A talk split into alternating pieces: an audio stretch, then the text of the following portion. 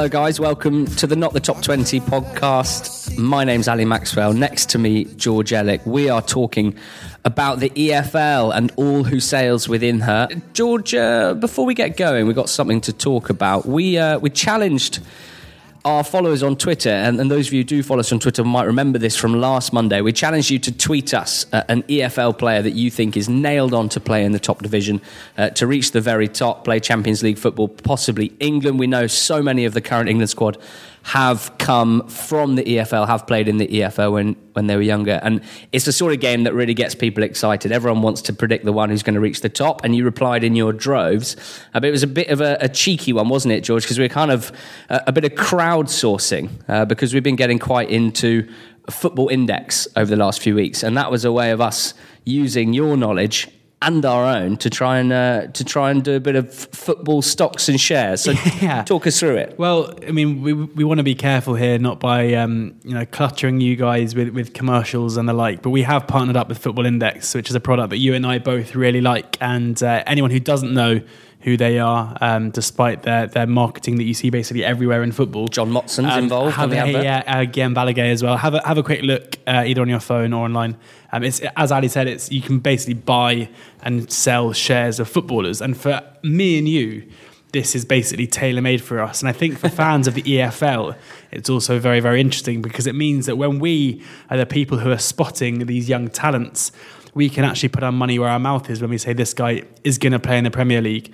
We can actually buy shares in him, which means that when he does play in the Premier League, not only can you show your mates and say, "Look, I told you so," yeah. but you can also pocket a pretty penny as well. And when you think that, you know, I think it was only three or four players from the England's World Cup squad in the summer had never played EFL football, that just shows you the potential that is in this league. And obviously, these guys are very cheap at the moment. So we took the players you sent us to Football Index and we said, can you get these guys put up there? They're now up there as well. So you've got a host of EFL players, including you know the best of League One's talent as well. So yeah, we've, we've got a couple of League Two players in there. I know that uh, Reece Brown of Forest Green uh, was put up. I know that, uh, well, I know firsthand that James Justin uh, is involved because he's very much por- part of my portfolio uh, and, and, a whole host of championship talent. I mean, uh, you know, you were talking about those rising up to the Premier League, and, and in that sense, uh, it is an investment. if we'd been doing this last year, George, imagine the money we could have made on Maddison, Harvey Barnes, players like that. So if you did tweet us uh, with a young player, head to Football Index, see if that young player is uh, is on the market. Because as you say, the, due to their nature being players in the football league, they're not currently uh, very high price. Yeah, and naturally the way that um, you know read the T's and C's when you sign up if you sign up, but there's a uh, the price goes up. So you want to buy them low, the price goes up, and then you can sell your sell your dividends for a profit. That's the aim anyway. Um, but uh, um, we have you covered as ever yes. at Not Top 20 Pod. We've similar to the black type offer in the uh, betting show. We have an offer for you here as well, where if you put in NTT20 when you sign up to Football Index, you get uh, and, and you deposit 20 pounds, you get matched with a free 20 quid. So if you just want to sign up and have a go, you deposit 20 quid, then you'll get another 20 on top with which you can purchase the players that you like. And also, it's worth pointing out if, if there's any players out there anyone listening and you are convinced that they are stars for the future, just drop us a DM, drop us a tweet, and we'll speak to the guys there and get them priced up for you as well. So, fingers crossed, this is something that we can continue to speak to you guys about in the future. Um, you know, we're as I say, we're careful not to bombard you with commercial stuff, but it's a product that we both really like, and I think it's something that together, hopefully, given that we're all shrewdies in the EFL and we know exactly who's going to make it big um, hopefully it's uh, it's something that we can all make a couple of quid from as well. Yeah. Also, given given how much it's grown over the last few years, I remember playing, uh, uh, starting to play a few years ago when I was at university, and it's got so big now. I know that there are people who genuinely do this football index traders um, pretty much full time. Uh, so if there's any of you who, who are already traders, big football index traders, get in touch with us. Uh, any any hints and tips that you can share with our followers, we'll happily retweet. Any media or content that you do, um, we're happy to share as well. And yeah, any tips because I know about football, but I don't know much about stocks and shares really. So it, it's a nice way of of getting to learn that as well. As George mentioned, it's just uh, if you want to sign up on footballindex.co.uk, uh, the referral code is NTT20, uh, and any deposit to start with of, of £20 or more, uh, you'll get £20 to invest in whoever you want. My current portfolio, if you're interested, uh, Adam Webster, Reece James, Sam Field, uh, Saïd Benrahma, John McGinn, and the big one for me, James Justin. I'm going all in on, on Justin being a Premier League player within the next few years. And it's worth pointing out you get more points if the players are playing top tier football. So, for example, I think Ben Benrahma is a, an unbelievably good buy um, at the moment because he's obviously very good at football, and it would be a big surprise to me if he's not playing top tier football somewhere in Europe in the next kind of 18 months or so. But you know, let's let's move on now. We yeah. don't want to bombard you, but that's something that we are interested in, and and hopefully, if it's something that sounds up your street as well, the offer code will help you start your football index experience. We're going to head straight into the championship now for our football chat.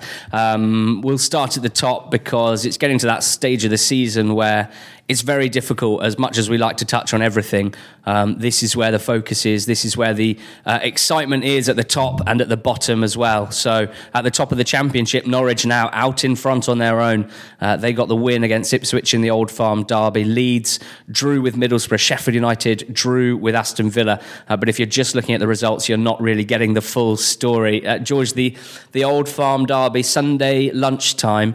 You texted me after two minutes of this game when Ipswich uh, when Norwich rather had gone 1 0 up through Onel Hernandez. You said this could be a bloodbath.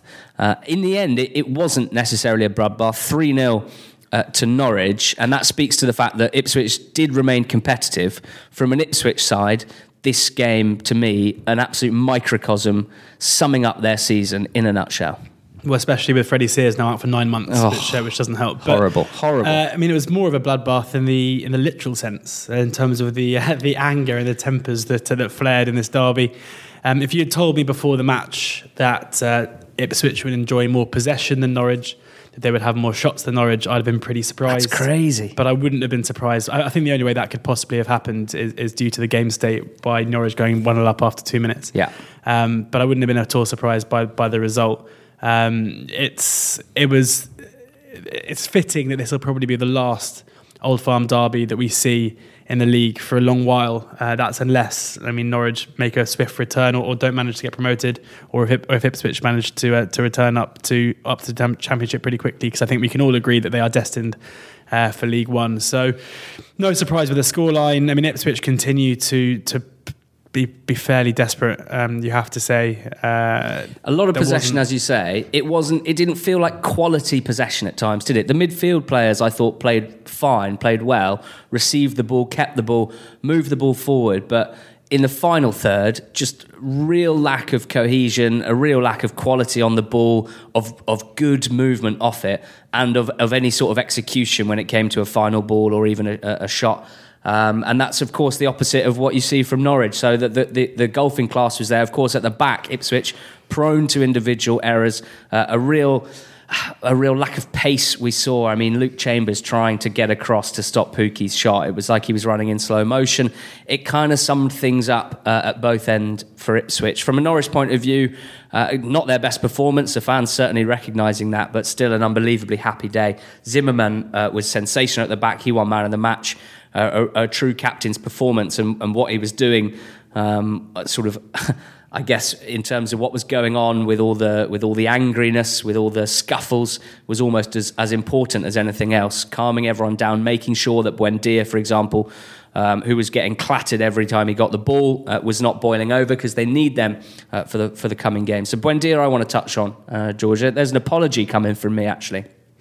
Go on. First, I'd say that uh, his two assists for the Pukki goals went massively under the radar, I think. And you know we love our, our great friends at Sky Sports, but uh, and and and the commentary team as ever sensational. But I felt like he could have got more credit for those two assists. The, the weight of pass for both of them absolutely perfect. Of course, for the second, he had uh, intercepted a pass as well, uh, and, and that really created the opportunity for Pukki. You said on the Sky Sports Transfer Talk podcast a few weeks ago um, that Emi Buendia could play in the in the Premier League. No complaints from me there. But you said some people call him the Championship Messi. And I messaged you and I said, "Do you know what, George? We're not very clickbaity, and I, I feel like that's too much." and you I, went, "Well, I think, I think you said that you were you were quitting the pod, or like you were uh, Yeah. disowning disowning the me. Yeah, that's my own exaggeration there. I would never quit the pod, of course. But I was a bit disappointed because I was like, I've never heard that. He's not, you know, he's definitely not. You can't mention Messi and Buendia in, in the same sentence. But I completely, uh, a complete volte fast for me. I've, I've completely changed. Um, he is the championship Messi. Uh, I used to hate that nickname, and now, you know, I'm, I mean, I'm calling love him. it. I'm calling him La Pulga now. You're, you're, you're coining it. I'm waiting for him to play in World Cups and Champions League finals. Um, sensational performance from him. Um, I thought Trevoh Chalobah played well in, in midfield for Ipswich. Um, our friend Connor Rowden, who, who's the youth football expert who we've done podcasts with before, uh, pointing out that you know it's easy to forget that Chalobah would say, and many others would too, that, that centre back is his true position. So um, to, to perform so well on and off the ball in central midfield, I thought was a, um, a boon. What about Paul Lambert, uh, George? There, there's now stats would tell you uh, that Paul Lambert's record as Ipswich manager worse than Paul Hurst's record as Ipswich manager. Um, now I don't know whether you sort of think about that with a bit of a wry smile, given the perception of the two managers, or whether you think you you know that's an unfair comparison to make. But I, I find it interesting. He he obviously has done so much right uh, in in how he's um, dealt with the fans and tried to gather everyone round despite the inevitable promotion. And he did that from the start, bringing in old legends and asking their advice and making it all very public. Good PR, I would say. That perhaps Well, Paul, which- Hart, well, it was needed. Paul Hart. Paul Hurst. Don't- uh, don't possibly, possibly, uh, maybe could be accused of being not as PR savvy as uh, as Paul Lambert. Well, what think, do you think of that? I think that's right. Um, I mean, I- think everyone uh, involved would, would probably, except for Paul Hurst, would probably point at um, Hurst having to take some of the blame for the continued bad form. Um, I, I personally think that, and I know a lot of Ipswich fans will disagree with this. Um, I reckon they'd be on more points if they'd persisted with Hurst. Um, I think that it's easy to forget that the performances for the first six or seven games weren't actually that bad. They, they, they were unlucky not to pick up a couple of wins in those games uh, before the, the slide began. Um, now there seems to be the idea that Ipswich have somewhat picked up their performances. Um, I, I haven't really seen that. They're still going to struggle to score goals. I think Alan Judge has. I was doubtful about his qualities now after his injury problems. Um, coming in has been a, a been positive. I think he was their best player uh, yesterday. Um, and gives them at least some attacking impetus. And now that Freddie Sears has gone, you have to really wonder where the goals are going to come from. Um, so it's it's absolutely desperate, and, and I think that Paul Lambert's in a position now which is quite handy, where he literally can't be that bad because it's been so poor all season. So long as he keeps the fans on side with what he says, I think what happens on the pitch isn't particularly important, and everyone's now gearing towards the next season. That's that's a good point. I, the, the way I framed the good PR question um, was almost sort of putting Lambert down, I suppose, and maybe trying to back up Paul Hurst a bit. But at the same time, it's a part of the role, isn't it? It's an important part of the role because how the fans perceive you and how that can uh, how that can contribute to the atmosphere of the club or to its detriment uh, if they if they go against you early uh, makes a huge difference after a relegation because there's one thing we know that part the first obstacle when you're relegated is are the players and management staff going to be essentially welcome here uh, from now on? Are the fans blaming them for relegation? Well, it feels like at this stage, Paul Lambert won't take the blame and will be able to continue with his work heading into next season, which uh, which is which is great, But which is good, which is a positive for the club. But the, the big thing is is next season. Um, if he they have players in their squad who you know still aren't necessarily performing. I you know Nolan had a another poor game on Sunday, and Ciala's on the bench, Jackson on the bench as well. So, but these are guys who have proven themselves in League One. Um, under a different manager, and you have to wonder, given Lambert's transfer policy in uh, January, is it going to be tearing it all up again and ignoring the fact that they have these young talents? Um, next season is going to be huge for Ipswich, a, a massive club who are going to be, as we've seen with Wigan, Blackburn, Sunderland, that's going to be one of those clubs in League One who come down and are a huge fish in a small pond. And it could easily, and it should easily galvanise the club. It should be a massive thing for them to say, like, right, this is rock bottom. We've been knocking on the door of relegation for three or four years now from the Championship. This is where we get we, we regroup. We get the fans back on side by winning football matches and scoring goals but you have to. yeah, I personally um, don't necessarily see the structure in place at the moment, especially with the, with the ownership issues, to see them do that. Norwich are, are scoring goals. Norwich are, are winning matches. Norwich are top of the championship. They've lost just two games since the end of August in the league. In this championship, um, with what we perceive to be not that much between a lot of the teams, that is absolutely sensational, and they are rightfully at the top. Uh, a word for Daniel Farke. Uh, what a sensational job he continues to do. Um, he is ably assisted, of course, by Stuart Webber, the director of football. We spoke about him, the sporting director, I should say, spoke about him on the podcast last Monday. Um, since then, I've watched a, a wonderful interview uh, that Connor Southwell, a Norwich fan, did with Stuart Webber, which is well worth anyone's time, an hour and a half of a sporting director speaking with honesty, the sort of interview we look for in our NTT20 Meet series. Brilliantly done from Connor, and just a, a much a must watch, a must listen. I think. Um, from for, for any fan, let alone um, let alone a Norwich fan. So get involved with that. Daniel Farke, as you can imagine, so proud of the lads. Um, no. Middlesbrough Leeds. Wasn't your best that? No, uh, I, I bottled it. Middlesbrough Leeds one one this was an interesting game. I watched this one, uh, George. I thought that Middlesbrough were fantastic for the first 60, 65 minutes, and and and not just defensively, although they did frustrate Leeds, who had very little going forward for the majority of the game. Um, but actually, they were set up in a way that allowed them to create chances pretty much whenever they won the ball, uh, Middlesbrough. And John Obi Mikel, more often than not, was winning it. Uh, and Lewis Wing was part of everything good going forward. So I was really impressed for Borough, but just not for the full game. Um, they have an incredible record of seeing out Leeds. So I'm certainly not going to tell Tony Pulis that this is the wrong thing to do, but that he, he does have the tendency to make defensive change after defensive change to the point where you'll have essentially five defenders, four midfielders, and then a Assombalonga up front. Now, generally this season that has worked. They've seen out games when they've gone ahead. Um, they're one of the best in the league at that. It didn't work against Leeds, whose fitness uh, whose drive under Bielsa kept them going and, and got their, their late winner.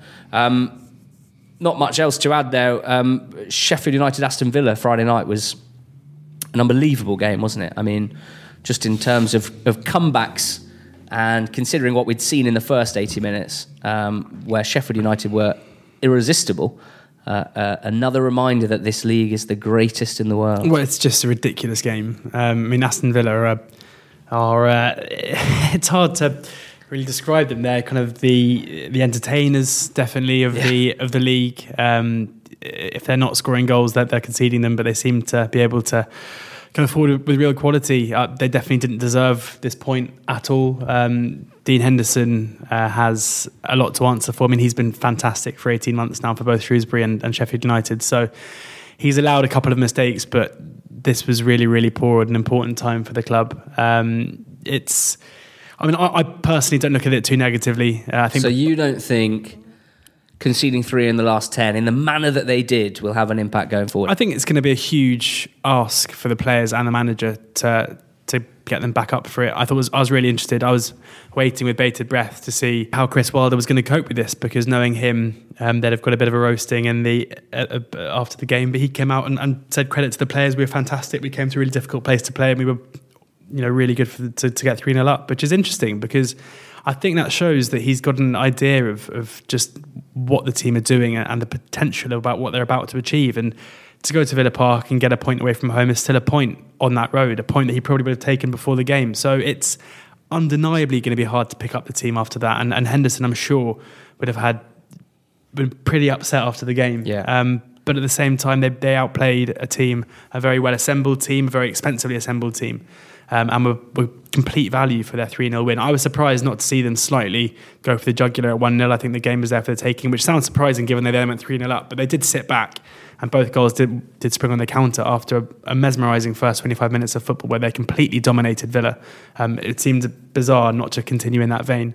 Um, but you know, I, I, still think they've got a huge, huge part to play in this. And people who are saying they're now going to fall away after that, um, I, I, think are going to be proved wrong. Yeah, they've got Middlesbrough midweek, um, back at home. Uh, I, am sort of inclined to agree with you in in this psychological sense. I don't see this leading to them just suddenly playing nervously, let's say, against Borough uh, in midweek. But that, that remains to be seen. They are generally a team that understands their system, that plays with confidence, uh, in the system, confidence on the ball, and I don't see that being massively shaken by the concession of those late goals. So, despite the the, the amazingness of it and the excitement in general, uh, I think we're both feeling fairly positive about Sheffield United. For Villa, the the the, the issues are the same. Um, are really really poor. Couldn't couldn't sort of get control of the game. Couldn't keep control of the game. Um, and you know if again, not to be rude, they showed great character and and some ability to come back and, and capitalize on those mistakes from Sheffield United. But um, again, a bit like Sheffield United, Villa scoring three late goals doesn't, I don't think, make us think that that they are now on course to, to sort of blast their way up to promotion. They, they've still got a few weeks until Jack Grealish comes back from injury, and then I think we will we will be watching with interest. But it could be too late by that point. Um, I think what we can agree with is that Mile Jedinak, uh, that might be the last we see of him in a Villa shirt. Uh, he got the start, a little surprising at the base of the midfield, and the game passed him by completely. Uh, Glenn, when Glenn Whelan coming on is is considered sort of the, the, the move that changed the game and, and, allowed you to get a bit more. Uh, a bit more solidity, then uh, you know that, that the starter has not done much of a job there. Um, let's not forget West Bromwich Albion. They went to Stoke and won 1 0. They're within two points of Sheffield United, who are third. They're within five points of Leeds. They've got a game in hand over them uh, and in Norwich as well. George, how impressive is a 1 0 win at Stoke at the moment? Uh, how, how impressed are you with, with West Brom at the moment? It's a difficult question. um, Good. I think at the moment, this Stoke team, except for the, the Leeds result, are, are, really struggling. And so it's hard to therefore place much. Um, it's it's still going to be a difficult place to go. They've still got a very good squad, but it's hard to really um, say that this is a result that, that changes my mind against West Brom. I still very much have them as the fourth team in, in the title race.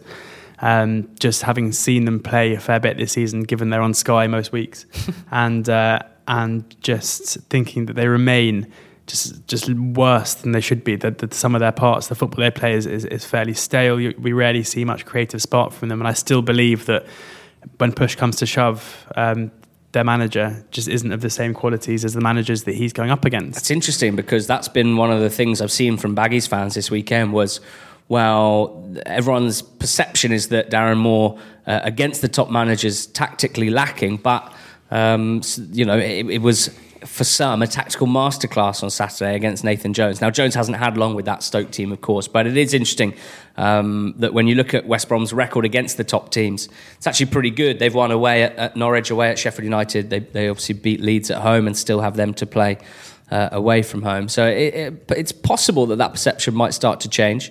Um, at the same time, I kind of see where you're coming from because when we see a team with the quality that they have, and when you watch that team with your eyes, it doesn't quite stack up. I think we both agree that, and and this is asking a lot. Of course, this is this is high expectations, but we both think they could be better, right? So that's that's where I think the question marks over over Darren Moore come from. But no denying that that he's turned the team around after relegation, and as teams dealing with relegation go. They've done about as well as anyone else I can think of over the last few years, and they're in a very, very strong position at the moment. Um, a, a, lot of Stoke fans, or some Stoke fans, I should say, um, getting pretty tired of, of, Nathan Jones already, it seems. We should say not um, the Stoke fans whose opinions we fancy. Uh, but it is interesting, isn't it, that I said this about Steve Bruce on EFL Matters the other day. Even when you come in uh, to take over a side in January, February, with no expectations of promotion and no real threat of relegation.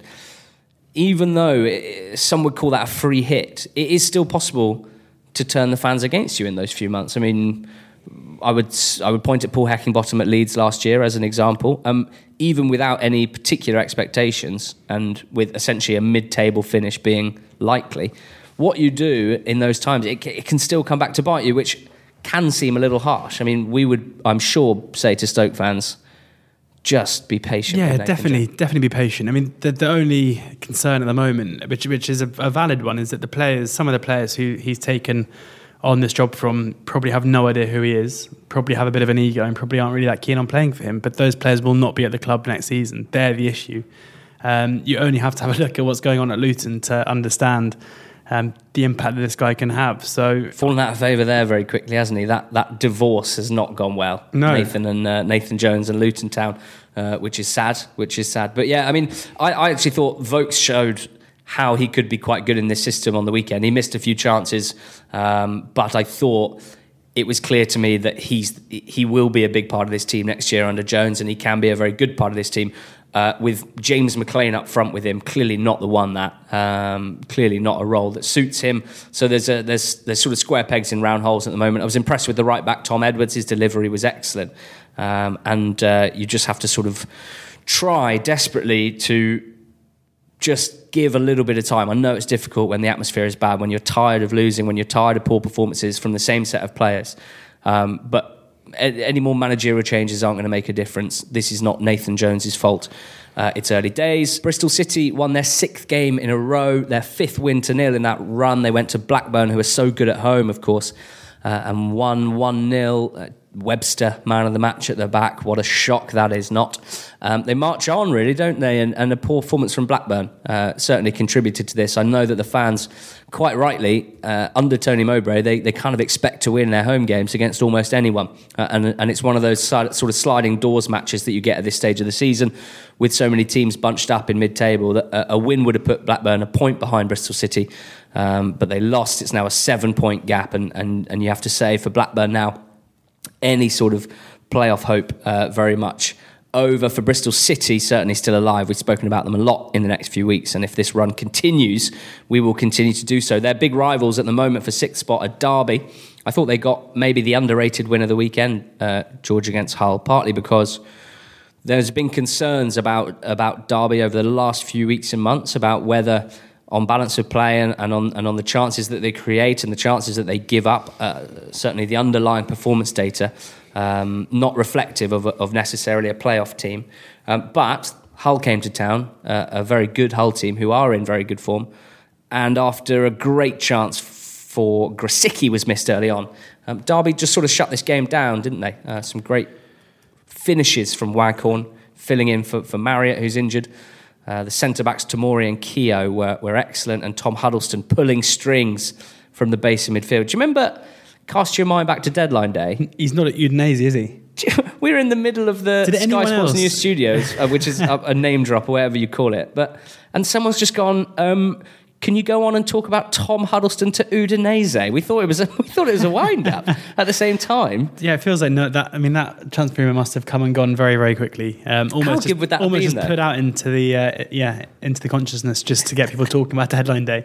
Uh, never, of course, we're not suggesting that was the case at all. He would have been a fantastic deep line midfielder in the slow paced Serie A. Um, but Derby very happy that he was playing for them on uh, on Saturday, and, and, I think this is a really really big result for Derby. Um, I, you know, with Bristol City picking up the points the way they're going, I had this Derby um, team as one on the slide. So to to beat one of the form teams in the league and doing so with a with a degree of confidence um, and a degree of dominance is really really important for Frank Lampard's Derby. Yeah, absolutely. well. That, that's what I, that's kind of what I was touching on with the, the, sort of underrated performance. It wasn't one that got a lot of the headlines this weekend, uh, but I'm sure Derby fans who were at the game um, left feeling really positive about the next few weeks, and um, and and certainly a, a, playoff push very much still alive. At QPR three, Birmingham four, another completely mad game. I feel like I just feel like these, this league gets better and better each year. Um, maybe it's because it's in our interest for that to be the case. But I mean, this was ridiculous. Che Adams scored a hat trick in like 40 minutes. Um, Birmingham were 4 0 up in the first half. And then Matt Smith, who is the human wrecking ball, pulls one back 45 plus one. And, and that's just I just love this bit of football. It's 4 1 at half time. QPR fans, like, mostly furious. And yet, because of that goal just before half time, they go in thinking, I mean, maybe. Chance. Maybe. and then it's 4 3 by the 80th minute. And at that point, you think, well, yeah, definitely. Um, they win a pen and they miss the pen. Lee Camp, the hero. And I have certainly been critical of Lee Camp this year. I think everyone who's ever seen him play football has been critical of Lee Camp. So it's only fair to point out that he made something like eight saves in this game, including a late penalty save to give the points um, to Birmingham. Absolutely sensational. What else did I like from this game? Matt Smith won 20 headers, 20 aerial battles. It was like trebuchet stuff, just launching it in. Uh, it was it was a, a, wonderful game to watch, I must say. Now, one of the questions I wanted to ask you off the back of this, and someone tweeted us asking this, is Che Adams the best overall striker in the league? So we understand that he's not the top scorer at the moment, but overall striker in the league, what do you think? Possibly. I mean, I think it's hard to look past Gayle and, and Rodriguez given what they've actually done in the game. And, and it's important to reiterate and repeat that Che Adams is very much currently going through a massive hot, uh, hot streak. Like, there's just no. I, he's very, very good. His potential is massive. Um, but I'm afraid to say you do not turn into a very good striker into one of the best strikers in the country in a run of games. Um, this run isn't going to continue. I, I, had a tweet from a, a, Birmingham fan during the game saying, "You said was, his form was going to continue. He's just got a hat trick." Well, yeah, I mean it's, it's fantastic, but he's not he's not going to turn into a, go- an, a goal a game striker like this. The goals he scores are unbelievably good, uh, which is worth pointing out. He's definitely creating chances for himself, which is important, rather than just being a you know the, so the that plays into all round striker, of course, doesn't it? Of, of he can create for himself. Absolutely, but then I'd say that Gayle is someone who, as well who goes into teams who don't necessarily create a great deal in the championship and score a lot of goals. That Newcastle team, for example, wasn't one that necessarily created chance after chance, yet he was so prolific. So Gayle um, create and Sharp and Abraham sort of guys that create chances via their movement. But then there's an, there's an extra skill that Adams has, which I think they don't have in the same abundance, which is being able to create on the ball, off the dribble, as to- they would say. totally basketball. agree. But then I would have all the ones you've just mentioned. I'd have Abraham Sharp and and, and Gayle by miles as, as better kind of poachers and finishers. Yeah. So um, he's a huge talent and a really exciting one as well. And it's great to see him flourish at the moment as he is. Um, but just a little bit of, you know, let's just let's just calm. remember, yeah, a little bit of calm. Um, he's probably going to get a move uh, to the Premier League. It'll be interesting to see how he does. He's, you know, a fantastic prospect. Um, but let's just he's he's going through them at the moment a bit of a career defining streak, and let's not put, put too much pressure on him to, for that to continue um, as he is, because inevitably that's going to drop off a little bit. This is the most sensational top goal scorer battle. Um, and we have to talk about it. We've mentioned it a few times, but it's got even better over the last few weeks. I mean, Billy Sharp is at the top with 22 goals. That's already more goals than last season's top scorer, Vydra, got. Vydra got 21, I think it was. There's still 15 games to go uh, of the regular season. And it's not just that Sharp is the sort of standout goal scorer. Last year it was a bit rubbish, wasn't it? It was basically Vydra and Grabban. Grabban was scoring goals for Villa previously for Sunderland, and he didn't feel like a great goal scorer. Now you've got Sharp on 22, Pukki on 20, Abraham on 20, Che Adams 19, Maupay, uh, the early season top scorer 17, Dwight Gayle and Jay Rodriguez on 16 and 15, and Bowen and Grabban as well on 15. And then you get to Roofe on 14, McBurnie on 13. So, so many good goal scorers just to bring in uh, our betting show sponsors, Black Tie. At the moment, Billy Sharp, uh, the favourite, 13 to 8. Teemu Pukki, 14 to 5. Tammy Abraham, 3 to 1. Che Adams, 13 to 2. We're already on Abraham, aren't we, from earlier in the season? I think it's. It, it, I think we're allowed to say that. We yeah. spoke about it at the time. Mm. Are you still quite happy to be on Abraham, or would you rather be on, say, Pukki or Sharp at this stage? It's really hard to say. I mean, I, I think Sharp is an interesting one, um, but I think he's a he's a vulnerable favourite, not because he doesn't score goals, because he's a goal scorer extraordinaire, but purely because of the amount of, of strikers that Sheffield United have got. That if they're approaching um, areas and times in games where they're not making a breakthrough, he could easily be one to make way for the likes of Scott Hogan, uh, David McGoldrick, um, all these players that they, they have on their bench at the moment. So at 13 to 8, I'd, I'd probably want to take him on. Um, Tammy's one who's going to, you know, is going to get minutes in a team that you know is going to score goals. So mm. it'd be between him and Pukki for me. And, and with, with Pukki, he's, you know, he's got to be one of the players of the season in, in the championship. But there's still just this nagging doubt in my head as to whether he's actually any good. Um, so for that reason, I'd have to uh, I'd have to go for for Tammy. Uh, nice. Okay, good stuff. Um, a couple of other uh, championship winners that will just rustle through games that we've decided were not as important, and we apologise for that. Uh, Forest beat Brentford. This was a this was a good game. Both teams, I think it's fair to say, had some some good attacking moments. It, it could have been a three-all draw, a two-all draw, a pretty even. Um, and, and uh, in the end, an impressive victory for Forest. They were helped by Um, some howlers, mm, howlers might be going a bit too far. Some mistakes from Dan Bentley. Uh, for me, just a, a real weak spot still in this Brentford side, just in terms of his pure goalkeeping skills. I know that he's excellent on the ball and his distribution is good. He's got an excellent throw on him, but too often for me, you watch a goal that Brentford concede and you think, what, what, why was Bentley there? Or could Bentley have done more there? So that was a, a shame for Brentford. They played some good stuff. They were missing Rico Henry, uh, the left wing back. So Odubajo, right footed, playing left wing back. You can see that that affects the way that they, you know, play those combinations out wide. It, it just affects um, the whole system. So uh, great for Forest. Lolley was excellent as ever, as you can expect. A uh, bit of a makeshift defence. Milosevic coming in for his debut um, played well, and great. I think for us to see Ryan Yates get a start. He's one of those guys we've spoken about as a loanee at Notts County and then Scunthorpe in glowing terms. So fantastic to see him get a chance, and hopefully that'll be the first of many. A lot of people pointing out that he's the type of guy Roy Keane could really get his teeth into. Swansea beat Millwall just about. Uh, Jake Cooper could and probably should have um, equalised right at the end. Uh, George Byers and Matt Grimes, the key men for Swansea. And we can't not mention the Preston away days. I'm going to give up the pod and just go full time Preston. I think just a full time North Ender. Um, sensational. As the it always rem- it just reminded me when I saw that Brown had scored as well um, away from home. We got a few tweets which which was very very funny. It just reminded me of that. Um, that Alan Partridge clip that you see where he goes, This is great banter. It really is. Um, and it really is. But um, Jordan Storey and Ben Davies marshalling things superbly. They missed a lot of chance in this game. So that probably wasn't as fun uh, as some of the last few games. But get in touch, Preston fans. Are you enjoying this as much as I am? League One, George, not a vintage weekend of League One football, but a big game it was at the Kassam. And it was a one all draw, which on the face of it seems a bit of an anticlimax to me. Talk me through that game. Definitely Plenty didn't. of different branches of discussion to go down here. Uh, Just talk me through the day. It definitely didn't feel like an anticlimax when we scored. I'll tell you that much for free. um, it was a, a feeling of, of relief that I haven't really. It was weird. It was like a feeling of massive relief for like 45 seconds, and then just a, the immense frustration just returned because it was just annoying. It wasn't a winner. Uh, yeah, it was. It was a bizarre game. Um, I now know. Uh, we've had many tweets in recent weeks from fans who've watched their teams get beaten or draw with Sunderland and, and tweet us saying we don't really understand what's just happened.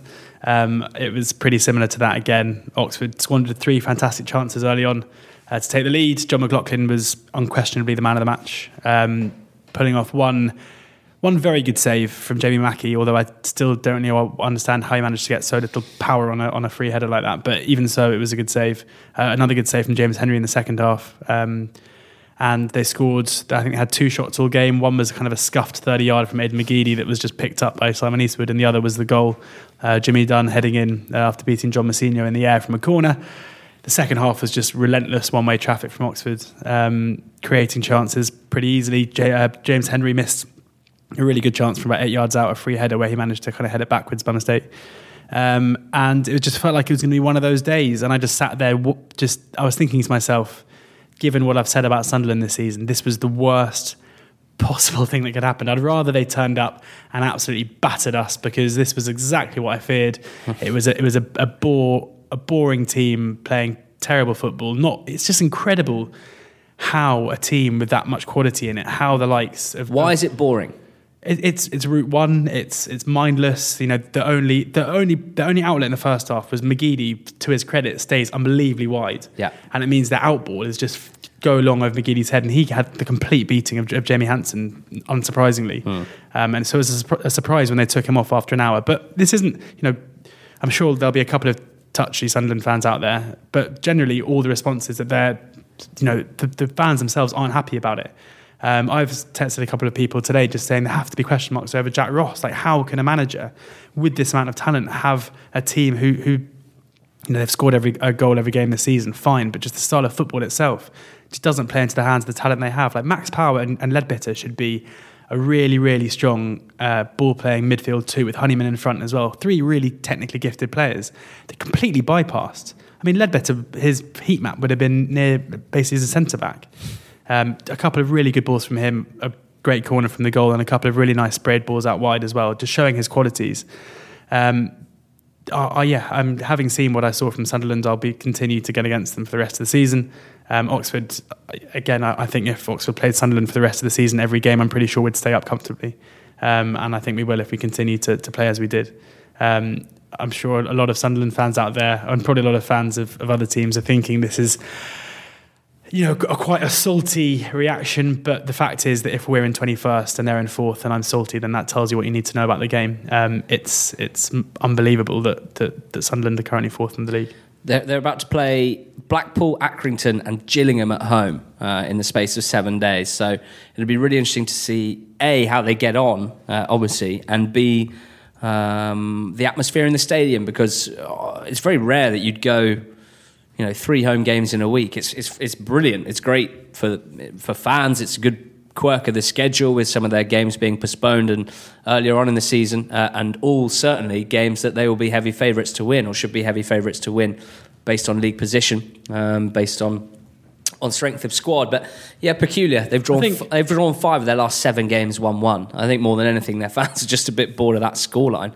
Um, but it, it is interesting, isn't it? Because on the one side, we've had people say because they've got something like nine games in the next 33 days or something. So they're absolutely packed schedule for the next month. On the one hand, some people say it'll be great to build momentum. You know that's not a word I like. On the other hand, you'd say tough in terms of squad rotation, tough for tiredness they, will set They in. have a massive squad. You know, Chris Maguire not not on the uh, in the yeah. squad on Saturday. Um, Sterling, the loanee from Tottenham, not in the squad.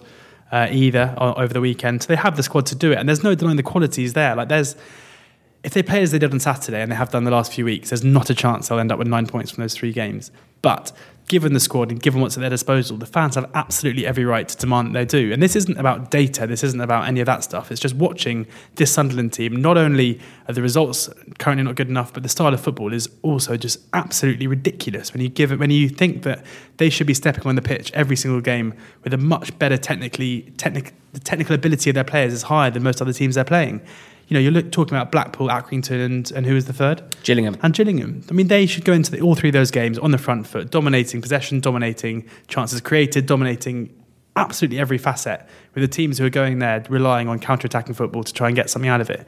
And I can say with pretty much all confidence that's just not going to happen. Mm. All those teams will get chances to score, and Sunderland won't create enough. And Will Grigg, for four million quid, he barely touched the ball on, on Saturday, and that's in no way his fault. It's just playing in a system that is not suited to having a player who comes alive in the box. He's going to be feeding off scraps. If things don't change, I'll be amazed if Grigg scores more than five goals this season in the league.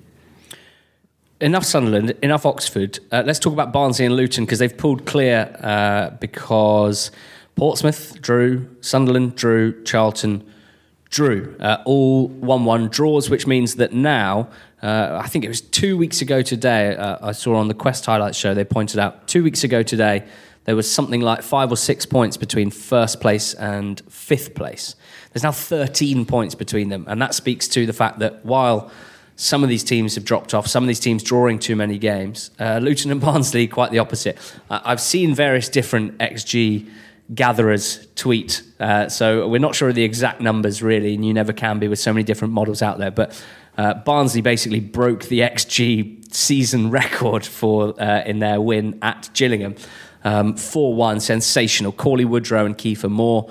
Uh, with three goals between them, they've scored 21 goals uh, between them in the last 17 matches uh, that they've both featured in. So you can see where their strengths lie. The, the best front two in the league, or, or so I thought, because looking at Luton, an absolute embarrassment of riches was was proven again on the weekend by the fact that uh, Cummings came off the bench and, and, played very well and set up George Moncur, also joined in January and also not a, a starter necessarily, came on and secured the win. If you look at Luton's bench on a Saturday when the teams are announced, it, it does look stronger than, than any of their challengers. So um, they're looking very, very good for promotion. I think that's a, a very obvious thing to say, um, but it's worth saying. Luton are six points clear at the top of the league.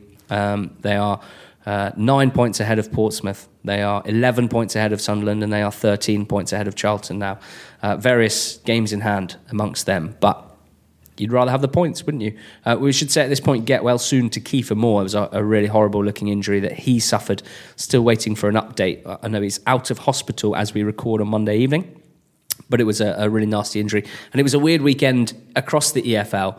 I can't think of many weeks where there's been at least four games that got 10 minutes plus injury time um, in uh, in them. Uh, the Wigan game with Fox's injury, Leeds obviously with that really scary moment with Jack Clarke on the bench, who seems to be okay, uh, which is great.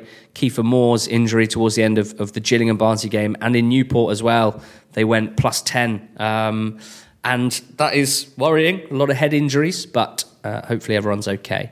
Uh, no one in the bottom ten, George, won in League One this weekend, so nothing gained. Nothing lost really in the relegation scrap. I, I guess a good thing from an Oxford point of view, and, and from from other yeah, I mean, fans of other teams down there. I think from everyone's point of view, it keeps it ridiculously open, which is which is fine. It means that no one's uh, looking like they're uh, on rampant form. We've seen uh, the clubs go through mini revivals. Uh, you know, the Scunthorpe train continues to roll, and you think they're probably just about out of it. But uh, yeah, Bristol Rovers failing to get another win. Um, and Plymouth as well, you know, it's a, it's a decent result for them, yeah. um, maintaining their form against a, in a really tough game as well. So best bit skill. great to see Graham Carey. I mean, not only the skill but the goal. I mean, he's yeah. been probably the biggest disappointment this season in League One. Mm. Um, the performance levels have just massively dipped from him. Uh, so to see him back with a with the trademark set piece and, and pulling out a piece of skill that I didn't know people his age even had heard of, um, it was was really nice to see.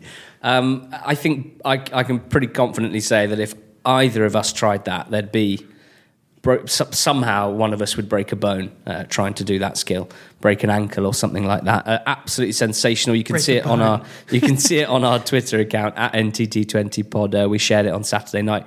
Uh, elsewhere in League One, um, good win for Doncaster against against uh, Peterborough. Peterborough down to 10 men in the first half for the second week in a row, uh, really undermining their, their sort of start under their new start under Darren Ferguson. And they just seem to be a bit of an angry club at the moment, an angry team. Know, the owner can be a bit angry. Darren Ferguson, a bit tetchy uh, before and after the game. Uh, and, and through all of it, Grant McCann, graceful, swan like, taking Donny into the playoffs in, in the in the place of Peterborough, and, and we'd expect that's where Doncaster will stay.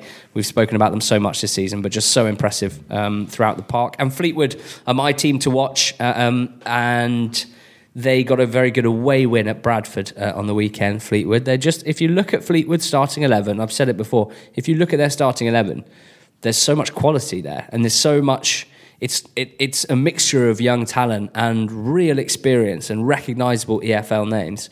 Uh, and they look like they're really starting to come into some form. You could say the same, of course, about Scunthorpe, who are somehow all the way up in 14th now, which is sensational.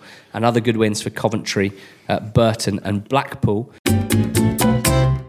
League Two is getting more and more exciting every week, George. I know this is your sort of well, I was going to say your naughty pleasure, but given we do a podcast about the EFL, you probably can't call one of the this, three leagues. I think this is where most people just switch off. So it's like, which is a shame. Stay. Absolutely not. Stay. Well, uh, tell us why it's getting more exciting every week, George. I mean, you had Notts County, the bottom club, winning at fourth place, Forest Green. Uh, at the top of the table, uh, Lincoln drew, Mansfield lost, Bury won, uh, and Colchester went from seventh to fourth with a win. Well, that's I think Colchester's a story now. I mean, every time we, we I say that we now know we know who the elite are, then then someone rears their head, and I suppose Colchester, given that.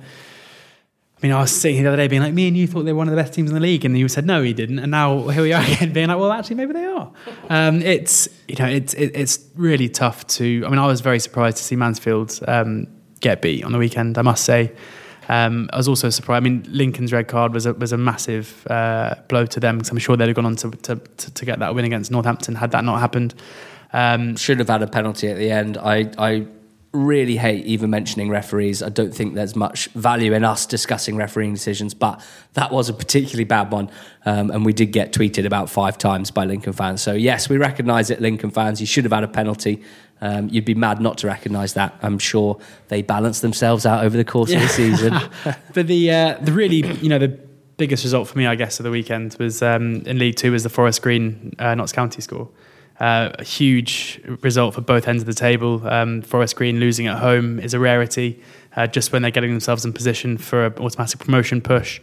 Uh, was a big shock, and, and Notts County, you know, have now taken points, three points off uh, off Forest Green. They've taken a point off Lincoln, and the team that we all, you know, the crisis club that we spoke about after what happened with, with the owner, um, the team who couldn't buy a point for love nor money, are suddenly kind of getting themselves back into touching distance of the uh, of the rest of the league. And if Neil Ardley can pull this off, then uh, then it's going to you know be a massive feather feather in his cap. And and suddenly, I, I, think that they are. You have to put them back in the mix. Yeah, we had a lot of we've had a lot of people saying, "Can they do it? Can they do it?" Um, and it's only four points. Yeah, and there's can. 15 games to go. Yeah, yeah. I mean, there's no denying. I mean, they're, they're, they're right in it. And given the quality they have at their disposal, there's no reason why they can't get there pretty quickly. The fans, in a sense, should feel quite lucky that their team was able to make the enforcements that they did in January. And I wonder if they would have made the same enforcements if they were, let's say, 21st or 22nd, if it was slightly less desperate. Because, of course, the teams who are 21st and 22nd, and this is another real boon for county fans at the moment, the form of Yeovil, the form of Morecambe, even with a four, five, six points gap, you'd be so confident looking at those teams yeah. if you're Notts County now. Looking at the individual quality of Baldwin's winning goal, giving the defender the shoulder, dipping inside and curling it into the top corner. Exactly what we thought he was going to do consistently. And he hasn't got going all season. And he did pick up an injury mid season. But that's the quality that he has. Michael Doyle in midfield, probably the most under the radar signing uh, of the last few days of the transfer window. The, the, the ability that he has, quite aside, I mean, most people talk about his character and his uh, experience. And of course, he's been part of two promotion teams from League Two in the last few years with, uh, with Portsmouth uh, and with Coventry. But the quality that he has on the ball as well, I mean, the, the guy's an absolute pass master. Uh, that's what we thought David Vaughan would be, but it looks like Doyle's the one now. O'Brien, massive on the week. On the weekend, sorry. Uh, there are huge positives. Now, it doesn't mean that they will stay up um, but to put together two performances like that against Lincoln, against Forest Green, um, shows that they're certainly not going anywhere. Um, Paul Scholes has been announced as the Oldham manager. Now, uh, quite aside from the question of his involvement with Salford City and any conflict of interest there, uh, the EFL decided that it was not a conflict of interest. I don't think there's too much to argue about at the moment, uh, as the two teams are not in the same division. Um, something that we'll keep an eye on, of course. But generally, how excited are you for Paul Scholes to be Oldham manager? Because I was saying to my mate earlier, we don't who's, care who's about we don't care about big. Who's your, don't get jealous. we don't care about big names, and we obviously don't care at all about the Premier League with our not the top twenty hats on. But it's very cool to have Frank Lampard Sol Campbell, uh, and Paul Scholes joining Sol in League Two. Yeah, I mean, it's going to be interesting to see how he gets on. Um, I think he's going to be good. I think he'll be good as well. I mean, it's obviously a, a job that he wants. Um, he's going to inspire the players. Sol Campbell has shown that, that we shouldn't turn our nose up to these guys. It's just a, a bizarre. I, I, feel like me and you should spend the summer speaking to all these legends and kind of creating an NTT 20 six-a-side team with, uh, mm. you know, with, with Frank and, and Sol and and uh, and Scholesy. Um, but I mean, who's next? well, quite. No, it's a good funny thing. I mean, this has been rumored for ever since his first retirement. So it's amazing that it's finally come off. I, um, I'm pretty sure because we uh, we became mates when we were like 9, 10, 11, whatever it was, and we were massive football nerds. And we were, we were, yeah, yeah, we were. Obviously, now we're, we're just pure legends. But I remember that was around the age. I remember telling everyone that listened did you know that uh, Paul Scholes is going to finish his career with a season at Oldham? He's promised Oldham because that, that's his team. That's the team he supports. And of course, that never happened. I mean, the, the bloke would have been injured within about three games. Uh, so that never happened. So it's nice to see that, um, although I wasn't quite right, uh, we now see him take the dugout. There's a great piece written by Gab Sutton uh, today on the sacrace.com about uh, sort of uh, the first sort of few points of importance for Scholes in order to uh, achieve with this Oldham side. Let's not forget it's a side that's done very well in the cup competitions this year, struggled massively for consistency in the league, find themselves in 14th place, eight, nine points off the playoffs, and you have to say it being unlikely um, playoff appearance uh, at this stage, but with plenty of quality. And they showed that on the weekend, beating Crawley 3 0 away from home. Crawley, very good home side normally, um, but with Callum Lang and Maouche in midfield, Nepomuceno with a fantastic goal, Branger with a fantastic goal. Um, we spoke about their slightly unusual recruitment, and uh, on their day, a lot of these players can can sparkle at this level. Uh, and the jewel at the back in George Edmundson, someone that we like a lot as well. So fascinating to see how Scholes does. He's got his first game uh, in midweek at home to Yeovil. Um, Yeovil under in all sorts of bother. They lost at home to Grimsby this weekend. Grimsby have now won three in a row. Uh, they won four in a row, then they lost four in a row. Uh, and now they've won three in a row. So you can bank on them winning their next game. And after that, who knows? Tranmere beat Stevenage. That very much keeps Tranmere's playoff dreams alive. I know their fans have been a bit disappointed with, again, inconsistency, not being able to put together a winning run. Um, but that puts them just two points behind Tranmere, six points off the playoffs. Uh, Norwood back in the goals. He reached 20. It's an unbelievable number for someone who's played so little uh, EFL football in his career. And, and you mentioned Colchester, brilliant performances in the last two weekends. Uh, Courtney Senior's assist for the third goal um, shouldn't be allowed in League Two, that sort of skill, that sort of pace. Uh, it won't be long before he finds his way back towards the second uh, tier, for example, where he came from, a, a former Brentford youth team player. Uh, and we wanted to talk about Swindon as well, just to finish off. Before we do, Newport, what a week for them. Uh, Cup heroics on Tuesday, beating Borough. Uh, then, despite presumably tired legs, or so we thought, beating Mansfield. Um, as I said on Twitter, Newport winning a tight game with a cleverly worked set piece. We have seen that before, and huge credit to, to Mike Flynn. But also credit to Richie Wellens because Swindon went to MK Dons and they won. Yeah. And uh, you're getting a bit annoyed at how good Swindon are. I'm not getting Wellens. annoyed. I mean, when, well, whilst they're in League Two, I really couldn't care about them. Um, oh, nice. But uh, it's a huge game for them coming up against Forest Green uh, on Tuesday night because if they can win that one, then, then they're really uh, the form. I mean, it's amazing. I managed to Can choose, Swindon make the playoffs? I managed, we I managed to choose the one game in that in that Crawley game, the one game under Richie Wellens where they didn't turn up for the betting show. Yeah. But, yeah, but uh, yeah, of course they can. Eight points? I think everyone it feels this season. I don't know why. It feels like everyone is almost talking in terms of like the season coming to an end now.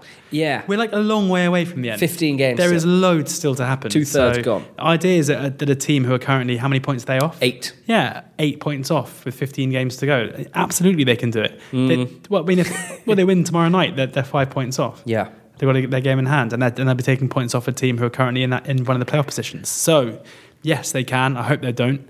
Um, but uh, yeah, big game coming up, and, and a huge result for them on the weekend. Playing some really nice stuff. Uh, Richie Wellens. Lovely goal, uh, from, lovely goal from Keshi Anderson. Yeah, well, you're. This is where we are different. You're you liked the 25 yard banger. Um, I liked Michael Doughty. You love Michael Doughty, who passes. That's that's what he does. He's a pass master. That was a lovely- really he, nice. He, he genuinely scored with two. Well, with a pass Yeah. from the edge of the box. Um, absolutely beautiful. And then a Panenka penalty. Um, Mm. Really nice touch as well to, to put the icing on the cake. Doughty, definitely my, my favourite player in League Two at the moment uh, in terms of his cheekiness, in terms of what he can do with the ball. He just looks a, a cut above. So, um, really good stuff for Swindon.